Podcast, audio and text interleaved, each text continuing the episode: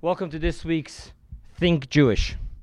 The title that went out in the invite was called, it is called, Facing Reality. What does this week's Torah portion have to do with facing reality? So there is two parts in this week's Torah portion which is going to represent two different stages of facing reality. The first one is right in the beginning. What does it say? The children of Israel, alu chamushim. And the word chamushim, we question, what does the word chamushim mean? And Rashi brings two interpretations. One says that the word chamushim comes from the word chamisha. What is chamisha in Hebrew? Five. What does chamushim mean? That only one fifth of the Jewish people left Egypt.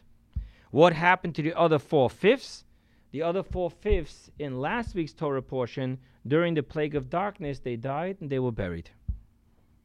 The second, thank you. The second interpretation we find over there is the word chamushim means armed. They came armed. They knew they were going to have to face war. God told them that they're going into the land of Canaan and uh, to make it into the land of Israel. And therefore, they came with arms. They came with weapons. I want to focus on the first on the first statement. What does it mean that four fifths? What does it mean four fifths of the Jewish people did not leave Egypt? What does that mean? And why?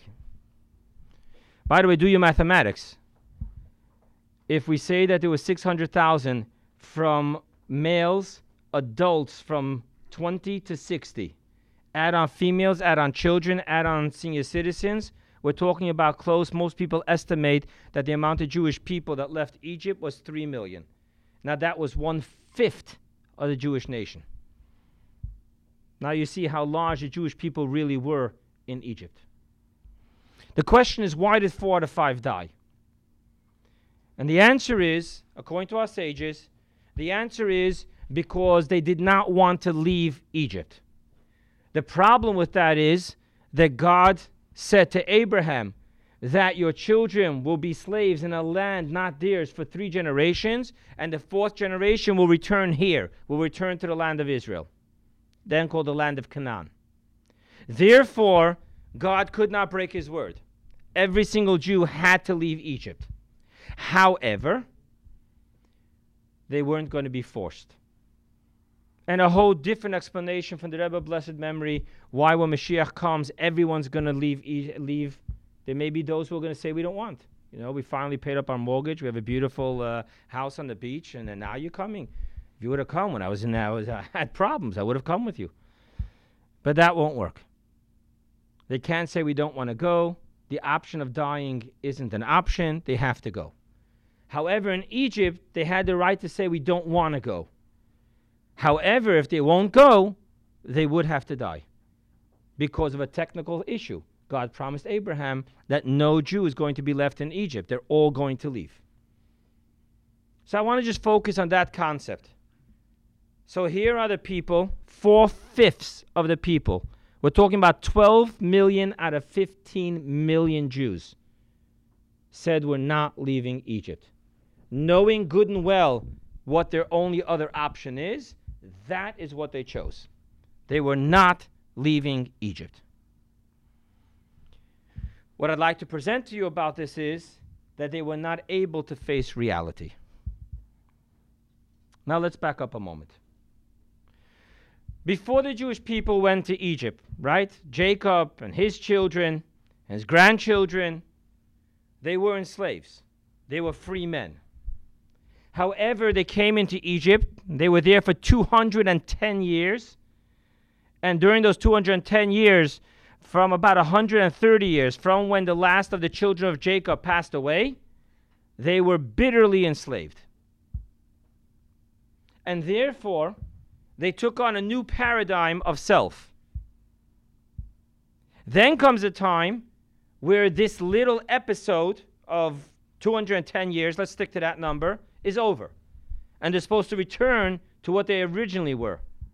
However, what happened to their paradigm? They don't remember what was.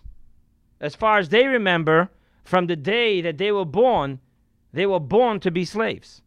They forgot that they were once free people. And now comes the time and says, listen, this was temporary. This was a covenant that God made with Abraham for three generations. The time is up. It's time to us to re- return to normalcy. And they have no idea what we're talking about. What normalcy? This is normal.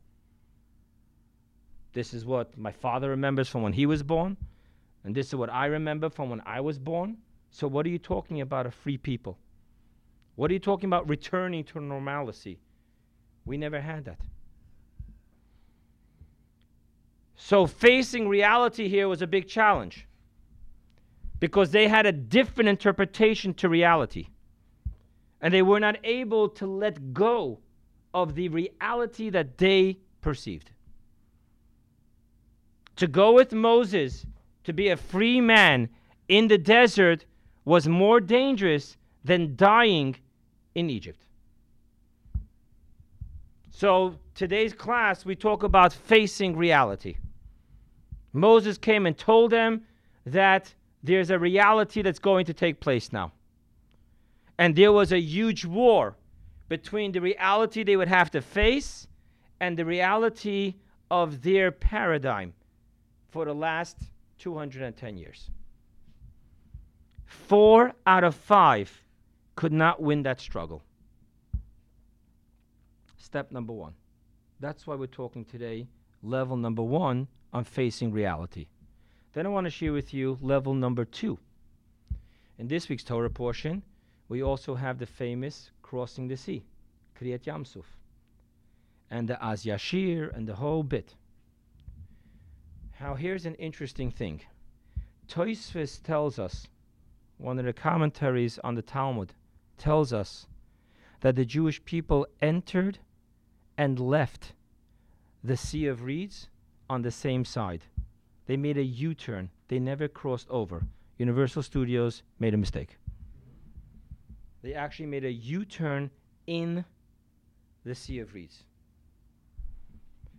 Now the question is why? Why did God take them through that? There are some commentaries that say that every single Jew had to go through the process of conversion before they reached Mount Sinai. This was the mikvah part of the conversion. That's how some commentaries deal with it. They show us how all three parts of the conversion took place. For men, it's four parts. That's one interpretation. There's a different interpretation that has to do again with facing reality. According to Kabbalah, the reason they had to go through this Kriyat Yamsuf into the water, and the verses here are very interesting. It says they walked bayabasha, they walked on dry land, however, betoch hayam, within the sea. That means that the water split, they didn't walk in water, they walked on dry land. However, their experience was one of betoch hayam. What's going on here? What's, what did God split for them? And in Hasidus and Kabbalah, we explain that the water represents the tenth of the emanations, the sfirot, called Malchut, kingship. And the job of kingship is to cover the light. Kingship is the vessel, while the first nine is the light. What stops the lower worlds from seeing the paradigm of the higher worlds is that Malchut puts an end to it. Malchut puts a closing to the upper world, and from here on is going to be a whole new level. God splitting the sea was to show the Jewish people a different paradigm of reality. In the exact words that we talk about, there's something called Alma de Iskasia and Alma de Iskalia.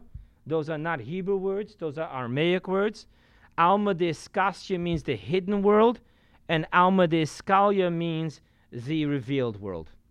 Land creatures represent the revealed world because even though we're taught that everything comes from the earth, if you remember, God said, And let the earth give forth living creatures, let the earth give forth trees. Everything came from the earth. God formed the human's body from the earth. Nevertheless, even though we're connected to the earth, We don't live within the earth. We're separated. Fish, on the other hand, live within their source. Kabbalistically speaking, that means they live within the consciousness of their source. To us, our relationship with our source is one of abstract. When I wake up in the morning and I look at where the stock market is, that's reality. When I do my prayers and I believe that that's going to bless my day, that's abstract. Spirituality for us is abstract. We don't live within the consciousness of our source. We have to fight with the third eye to see exactly contrary to what these two eyes see. And that's why, if you remember, the Arizal, the Ari HaKadosh, focuses on Moses, and he says Moses wasn't from the creatures of the revealed world, he was from the creatures of the hidden world. Why was Moshe called Moshe? What was the reason? Ki min hamayim mishisihu. Batya, which actually means the daughter of God, who was the daughter of Pharaoh, Batya took him out of the water. And thus, on a Kabbalistic level, Moses had a total different reality than the rest of us. Moses lived in the way the creatures of the hidden worlds lived. To him, divinity, God, God being his source of life, was a tangible reality. The stock market was an abstract idea. And that's why you'll notice that there are two prophets. Moses said, Hazinu Hashemayim v'sishma haaretz. The word Hazinu comes from the word ozen, I'm whispering into your ear. Moses, when he spoke, who was close to him? He was close to the ear of heaven. V'sishma merachok, to hear from a distance is the earth. There's another prophecy where that prophet wasn't like Moses. He said, Hazinu haaretz v'sishma shamayim.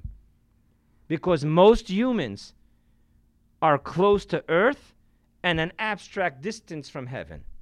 Moses said, Hazinu hashamayim.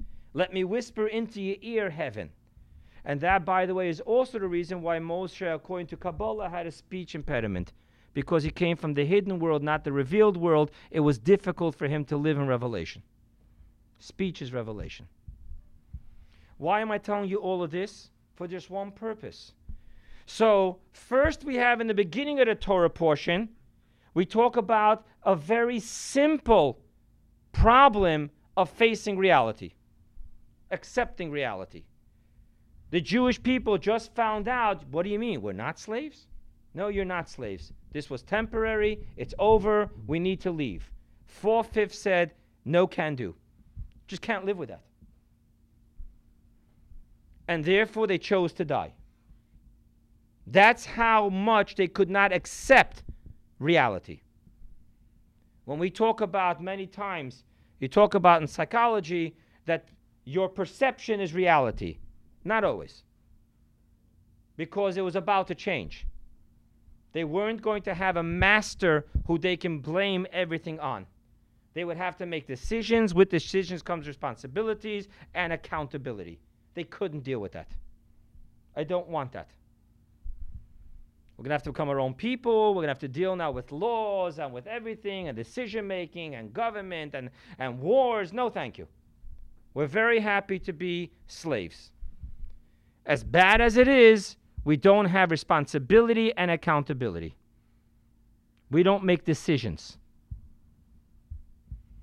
So we have at the beginning of the parasha a very clear contrast between what was reality and what reality they're now being questioned whether they could or cannot accept. Slavery versus freedom. And then we have another issue of accepting reality. And this accepting reality becomes very difficult as well. And we're going to use the verse of the Shema Yisrael. At the end of the second paragraph, Vahayim Shemua, what does it say there? Kimeha Shemayim al haaretz.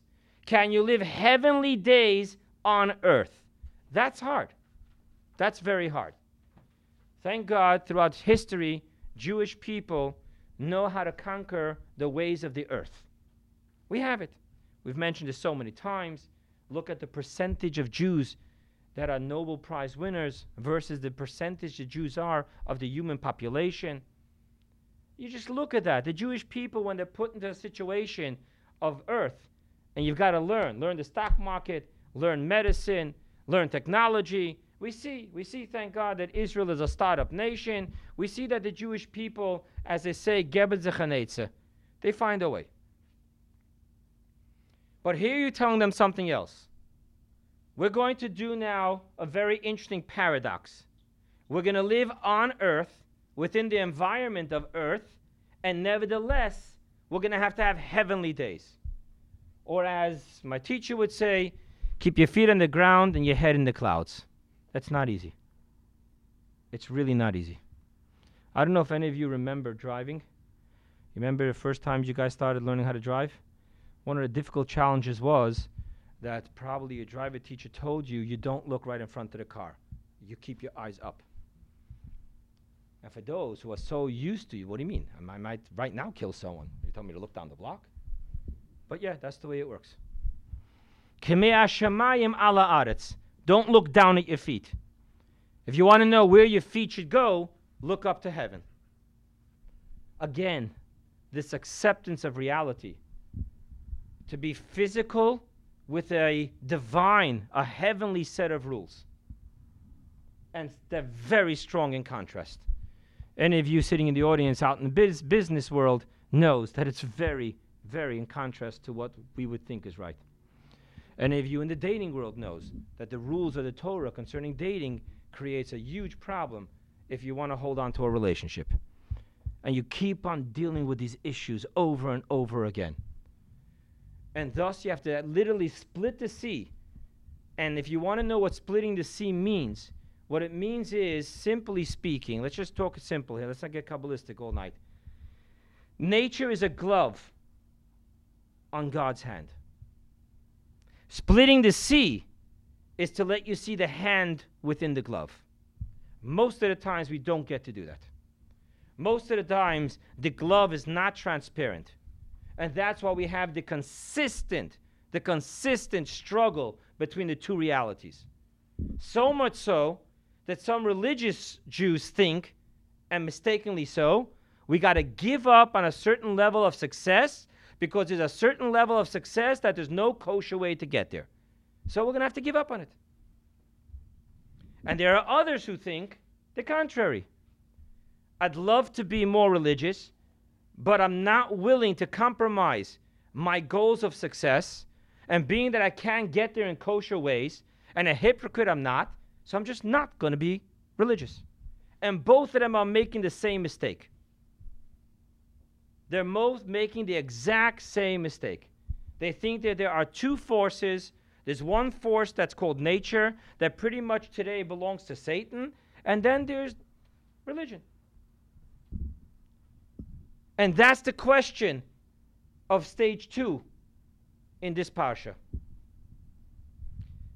the splitting of the sea can you see that beneath the water lies the ocean bed? Can you see that in the hand, in the glove of nature, lies the hand of God? And when you really understand that, you focus on what we sing Yom Kippur after Kol Nidre, and you remember we sing over there a beautiful song, Kihine Kechome.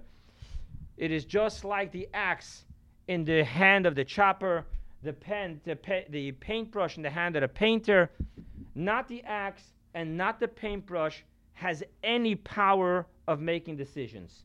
And so too, not the glove has any power of making decisions.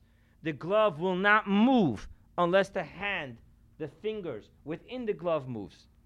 And when you have that type of paradigm, then you're living on a whole different acceptance of reality. But most of us are not willing to accept that difficult paradox of a paradigm. That reality we're not willing to accept. Rabbi, religion and control, my home may be, the shul for sure, but when I'm out there in the street trying to make things happen, I've tried your way. I tried the Negia way. And I tried the Shomer Shabbos way. And I tried the kosher way. And I'm still single and still poor. So now let's try something else. That concept of that those two realities is the challenge of splitting the sea. Not to go extreme in either way. Not to go extreme that I need to be poor because I'm committed to be religious, and not to go extreme that I can't be religious because I'm committed to be really successful. And thus we face today the question of accepting reality. What is so hard in facing reality? What is so hard? What's so hard is a very simple story which many of you probably have heard. So, along goes this guy racing recklessly, goes right over the cliff, grabs onto a branch, and now he's hanging on for dear life. And all of a sudden, like they say, there's no atheists in the bunkers. When you're there, you pray. And all of a sudden, he looks up to heaven and he asks of God, Please, God, please save my life. Whatever you tell me to do, I will do. Please do not forsake me now. And a heavenly voice comes out and says, Really? Anything I tell you to do, you're going to do? And the voice said, and of course he answers, Yes, yes, yes, God, yes, God, thank you for answering me. Anything you say to do. And then he hears the heavenly voice say, Leave go of the branch. You hear silence for a moment, and then our friend hanging over the cliff calls out, Is there anyone else up there? That leaving go of the branch, anyone that has dealt with any form of addiction, any person that has dealt with any family member with an addiction, will know that that is the question. Because to the addict, the drug, the alcohol, the eating sugar, whatever it's going to be, that is lifeline. The alcoholic cannot start his day with at least one shot just to calm his nerves so that he can get through waking up and just getting out of bed. And now we're telling this alcoholic, you want recovery? Recovery doesn't come till after sobriety. So you're going to have to leave go of your branch. And this alcoholic is looking at you saying, You want to kill me. That's what you want to do. Because there is no way in his alcoholic drunk paradigm, there is no way he can deal with life at all without a drink. The same for the drug addict, same for the shop addict, same for the sex addict, the same for the sugar addict, and it goes on and on and on and on. Addictions come in all colors and flavors. So when you tell the person in Egypt for 210 years, all he knew was that above him was an Egyptian with a whip. That's how he lived, that's how he was provided for food, and that's what sustained him. And then you're telling him let go of it. Now, you and me sitting here in this room, we just don't get it because we are post Abraham Lincoln. We just don't get how any person doesn't get that freedom is better than slavery. And by the way, parenthetically speaking, we think we don't get it. Because anyone who lives with codependence is living in slavery. I would say 9.9 out of 10 are codependents. If you have a Jewish mother, you have no chance. the point here is very simple. Go tell a person who this is their lifeline. They don't live without this. Tell them you don't have to be like this.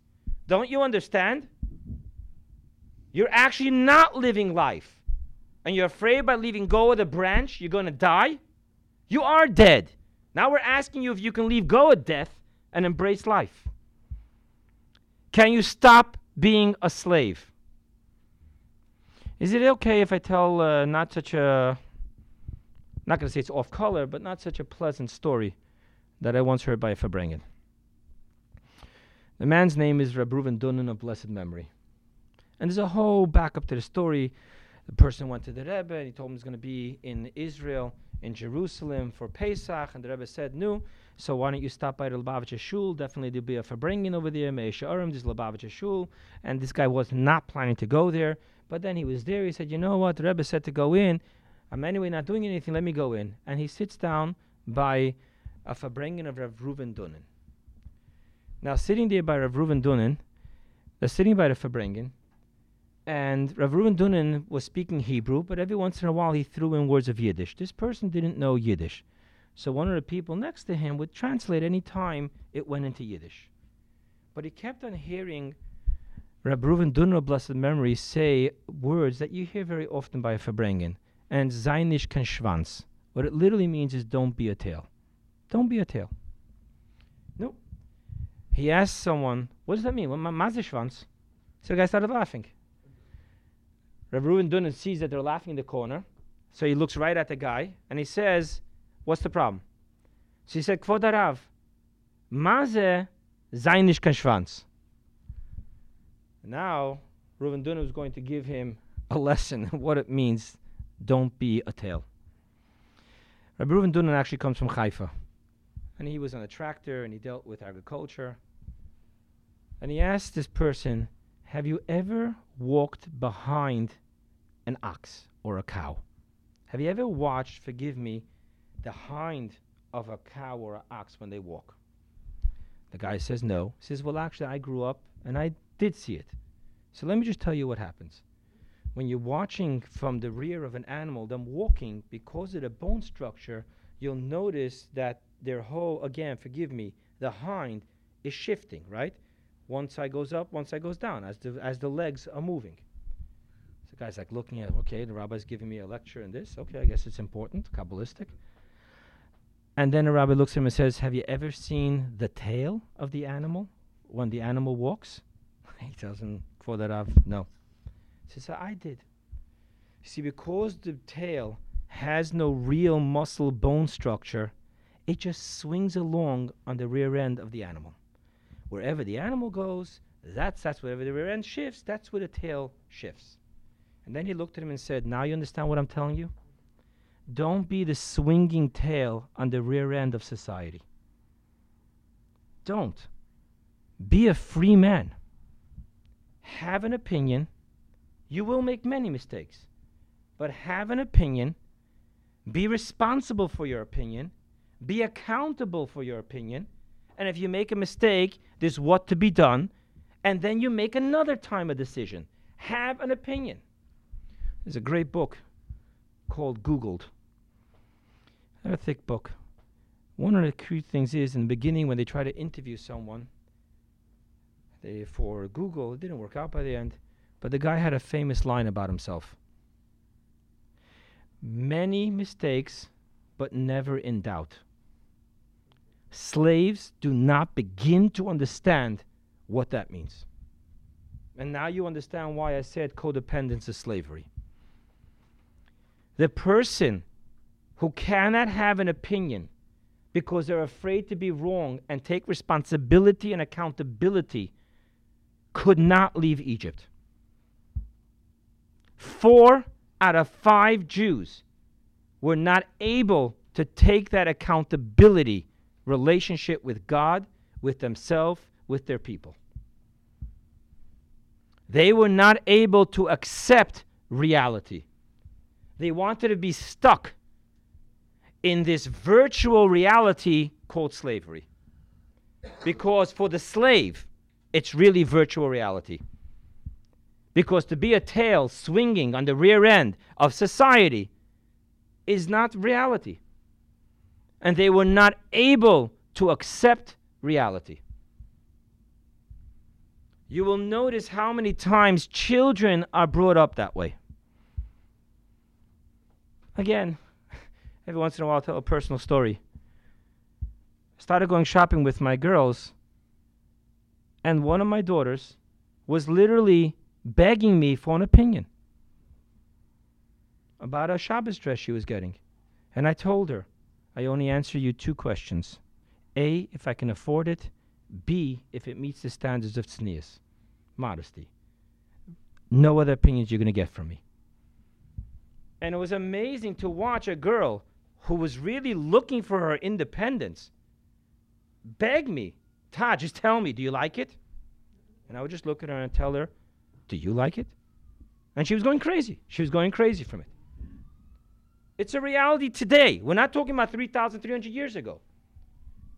Forgive me, people. I'm not looking anyone directly in the eyes for a moment. How many of you, when you go to the restaurant, usually say, I'll have what they're having? What are you having? Yeah, oh, that's exactly what I want. How many of us do that? As if having an opinion of what I want is going to scare the boy or girl away.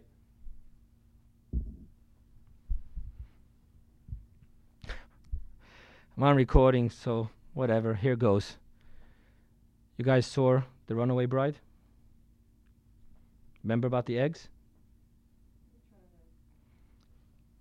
This runaway bride, the interviewer found out that every single one of her grooms thought that she likes the eggs exactly like he does. And if you remember when she finally broke out of it and she wanted to find herself, what scene do you see?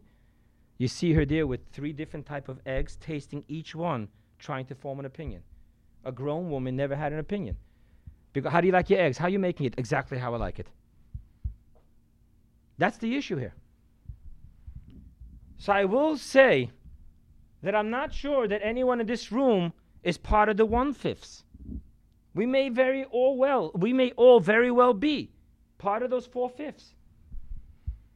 Accepting reality is not easy because your reality will only become a reality when you're willing to sit in the driver's seat. Now, obviously, God and everything, I understand all of that. But the bottom line is, God did something amazing. He gave every single person the power to be the center of their own universe through freedom of choice. And if you're not willing to accept freedom of choice, you're not willing to accept reality because that is the ultimate reality that God gave us. Creation is meaningless and therefore has no reality unless you're willing to embrace freedom of choice.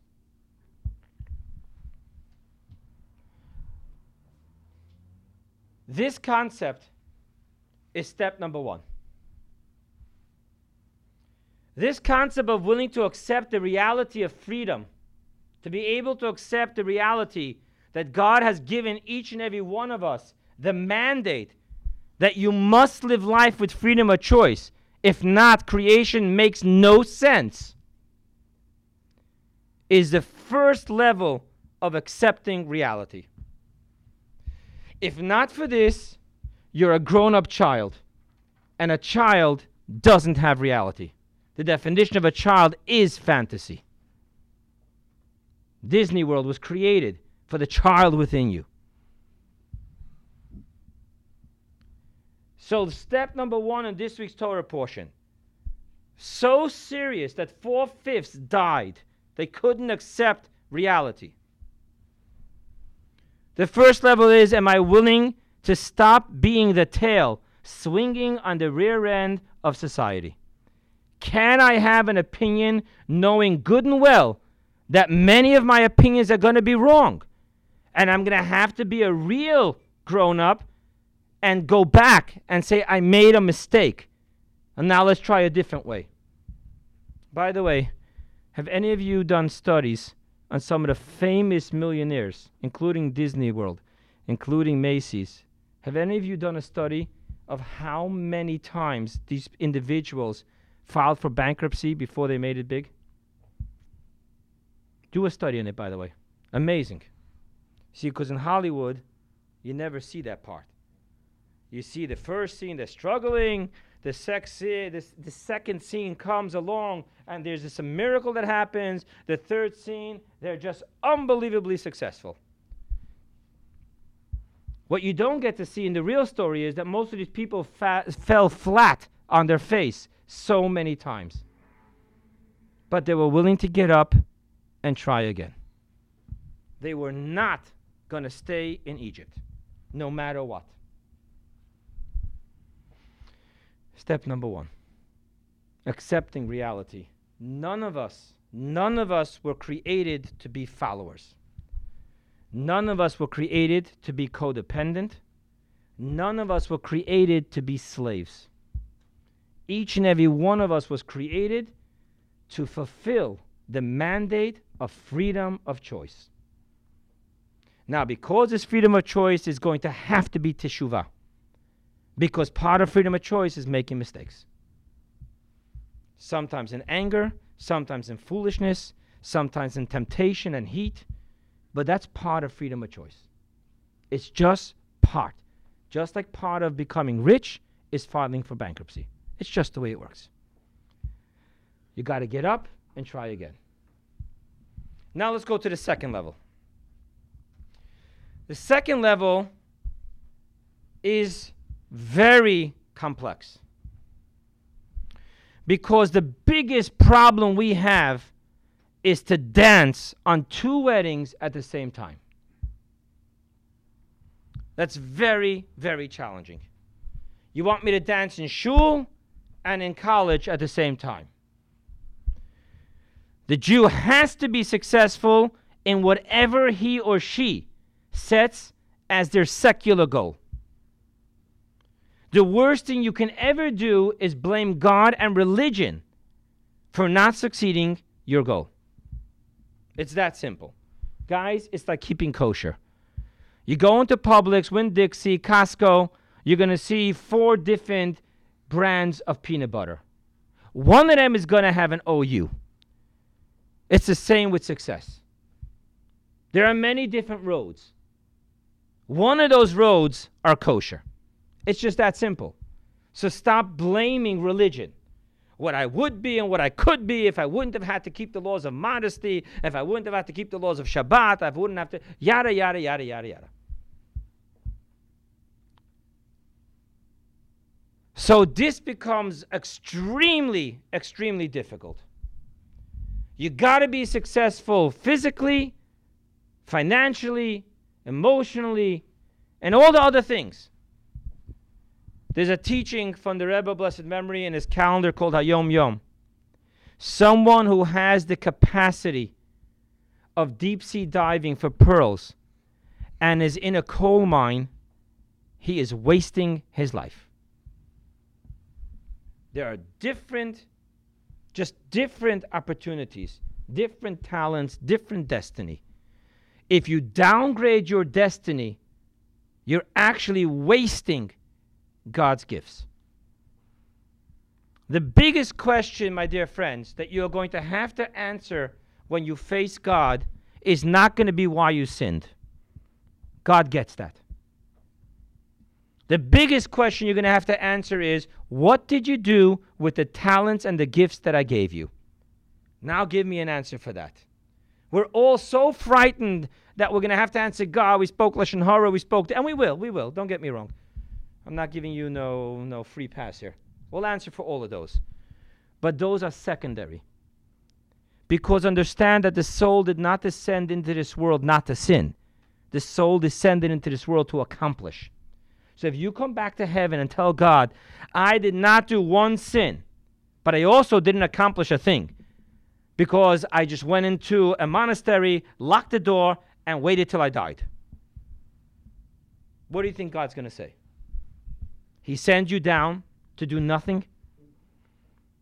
So, being able to say that I tripped on the road, I got dirty, I made a mistake, I got angry, I couldn't deal with temptation, that's human. But to say that God, I was too afraid to trust any of your gifts or talents that you gave to me, that's unexcusable. That's just inexcusable. You can't tell that to God. So here is the absolute challenge for the Jew. Can you embrace both the hand and the glove? Can you embrace that you're on a spiritual journey as a physical human being? Can you embrace that in order to go ahead and be able to keep Shabbat, you're going to have to work double as hard for five days? You're going to have to be smarter come up with new inventions, outdo your competition, because they have the weekend over you. And the weekend is huge when you're in retail. That's a question you have to ask.